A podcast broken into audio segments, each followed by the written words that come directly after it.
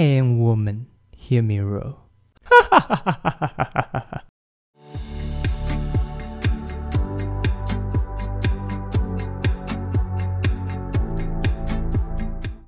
！Hello，大家好，欢迎来到杂鱼解忧社，我是成鱼。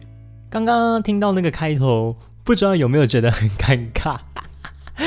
今天啊，其实想跟大家聊的内容是关于一部电影的预告。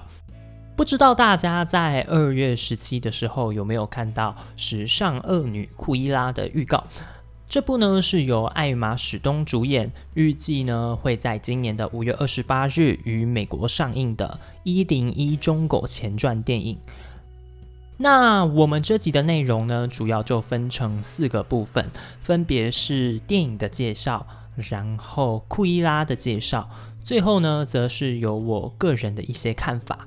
那话不多说，让我们进入今天的主题吧。时尚恶女库伊拉由 Craig Gillespie 克雷格格里斯佩执导。先来说说这个导演，Craig Gillespie 呢是一名澳洲的导演。他令我最有印象的电影呢，则是在二零一七年的传记运动片《老娘叫谭雅》。那在我看到《时尚恶女库伊拉》的导演是 Craig Gillespie 的时候，说真的，其实蛮开心的。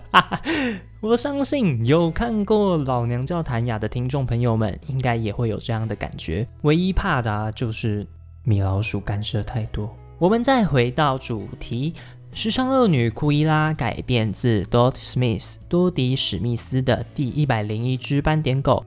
和一九六一年迪士尼动画电影中的角色 Cruella de Vil，时尚恶女库伊拉的故事背景呢是设定在一九七九年的英国伦敦，描述库伊拉是如何被权力金权腐蚀，最后变成一个想搜集狗狗做成皮草的一个变态贵妇。Cruella de Vil，Cruella de Vil。接着，我们来讨论故事、电影以及动画中库伊拉这个角色吧。我相信啊，有不少的听众朋友们都跟成宇我一样，一讲到库伊拉，就会想到他那一半黑一半白的头发，还有他那个骨瘦如柴的身体，尤其是手上永远会拿着一个长形的烟斗。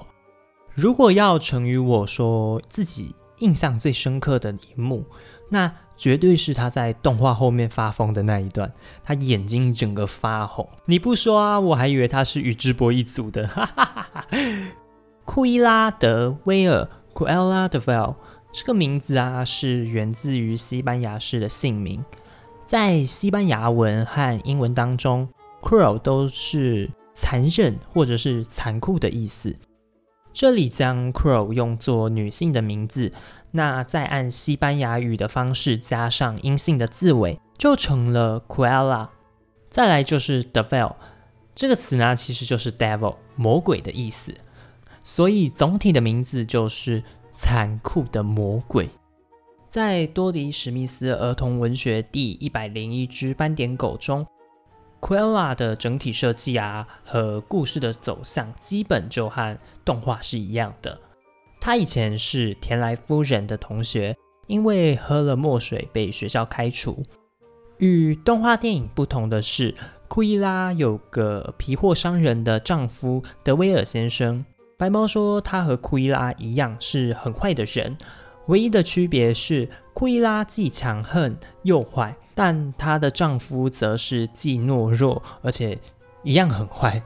最后啊，生意失败还破产了。在第一百零一只斑点狗的故事当中，库伊拉她有着一辆黑白条纹的大汽车，而且非常喜欢穷皮衣服。库伊拉拥有一座两百年历史的老宅，叫做希尔宅邸。是有一个叫做希尔的农民，他负债，然后便把这座宅邸呢卖给了库伊拉的祖先，现在啊就归库伊拉所有。几年前，库伊拉把房子全部刷成黑色，并且让自己的手下巴腾兄弟，也就是索尔巴腾还有贾斯伯巴腾作为看房人，免费租用了这座老宅。库伊拉的一只白猫生下了四十四只的小猫，全部被库伊拉淹死了。白猫为了报复，和庞哥带领的小狗们一起潜入库伊拉的住宅，撕毁了他所有的穷皮，最后还毁掉了他身上披着的那件白色貂皮斗篷。接着，我们说说迪士尼动画《一零一中狗》里的库伊拉。库伊拉是安妮塔的老同学。在剧中第一次来访时，在安妮塔和罗杰的家里到处找出生的小斑点狗，并且嘲笑安妮塔没有品味。库伊拉甚至还把烟灰弹进了点心还有装有红茶的茶杯里，显示出库伊拉这个人傲慢又没有教养。当他想买下刚生下来的十五只小狗做成狗皮大衣，在签支票的时候，将钢笔的墨水甩了罗杰和庞哥一声。库伊拉被罗杰拒绝后，十分的气愤，并威胁说他会报复他们，甚至啊还要跟安妮塔绝交。随后，他砸碎了大门上的玻璃离去。他雇佣了贾斯伯和霍里斯偷出了十五只小狗。并且把那十五只小狗和别的地方买来的小狗一起关在德威尔宅邸里。库伊拉逼迫贾斯伯和霍里斯尽快动手处理这些小狗，并剥下它们的皮，否则他就要报警。小狗们在得到了援助逃跑后，库伊拉开着他的手动挡红色跑车，沿着小狗们的足迹进行追踪。故事的结局，库伊拉的跑车跟贾斯伯和霍里斯的车相撞，飞出了道路。车啊被撞得七零八落，还破坏了一个电线杆。气急败坏的库伊拉怒骂贾斯伯和霍里斯：“你们这些败犬！你们这些笨蛋！”随后便嚎啕大哭了起来。罗杰根据库伊拉的狠毒和残酷，突发灵感创作了一首歌曲。没有想到一炮而红，从此他们从平凡的生活一下变得富裕起来。在二零零三年时，迪士尼推出了续集《一零一中狗续集：伦敦大冒险》。在续集里，正在缓行中的库伊拉开着他在前作结尾被撞得破烂不堪的红色跑车流浪街头，皮草店纷纷拒绝将皮草卖给库伊拉。库伊拉在绝望之际，他发现了一名叫做莱斯的艺术家，希望能用黑白斑点来启发他的艺术创作。于是，库伊拉保释了贾斯伯和霍里斯，再次干下了斑点狗绑架案，依旧想杀了一百零一只小狗，好得以让它做成斑点狗大衣。故事的最终，库伊拉和他的同伙作战计划失败。库伊拉被视为危险人物，遭到逮捕。我们说了儿童文学和动画，不知道大家对一九九六年的真人版电影《一零一真狗》有没有印象？在《一零一真狗》中，库伊拉也是疯狂的对动物毛皮感兴趣，特别是黑白斑点，并且说，在这个悲惨的世界上，有哪个女人不爱毛皮？在一零一真狗的片中，库伊拉是时装设计公司 House of Devil 的女老板。她有个忠实的男佣人阿朗索。一零一真狗中的库伊拉性格非常恶劣，而且脾气暴躁，尤其是对结婚非常的厌恶，并表示在婚姻中失败的女人比战争中死去的女人还要多。他非常看重安妮塔的才华，但当库伊拉得知安妮塔和电子游戏设计师罗杰结婚后，他非常的生气。他用七千五百英镑想买下安妮塔家的十五只小斑点狗，但却遭到了罗杰和安妮塔的拒绝。库伊拉在一怒之下撕毁了支票，并且解雇了安妮塔。随后啊，便指使属下贾斯伯和霍里斯去偷窃小狗。故事的结尾，库伊拉开着车牌写着 “Devil” 的自动挡豪车 Panther Devil，追寻着小狗们的踪迹，来到了农场。在被农场的动物们联合戏弄了一番后，就被赶来的警察给逮捕了。顺带一提啊，库伊拉在电影中驾驶的 Panther De Bell 是一辆1974年产的英国顶级豪车。电影的最后，罗杰在屋外捡到了库伊拉被逮捕的报纸，因此突发奇想，将自己设计的电子游戏中的坏人改成库伊拉。随后，这个形象大获成功，被评为最棒的坏人。你以为这样就结束了吗？不，一零一真狗还有续集。哈哈哈！这次的续集啊，叫做一零二真狗。主要的内容大致上是说，三年后库伊拉在监狱中表现良好，并接受厌恶治疗法而被批准假释出狱。他保证在未来绝对不会再与动物毛皮扯上任何关系。痛改前非的他已经成为了一位温柔的动物爱好者。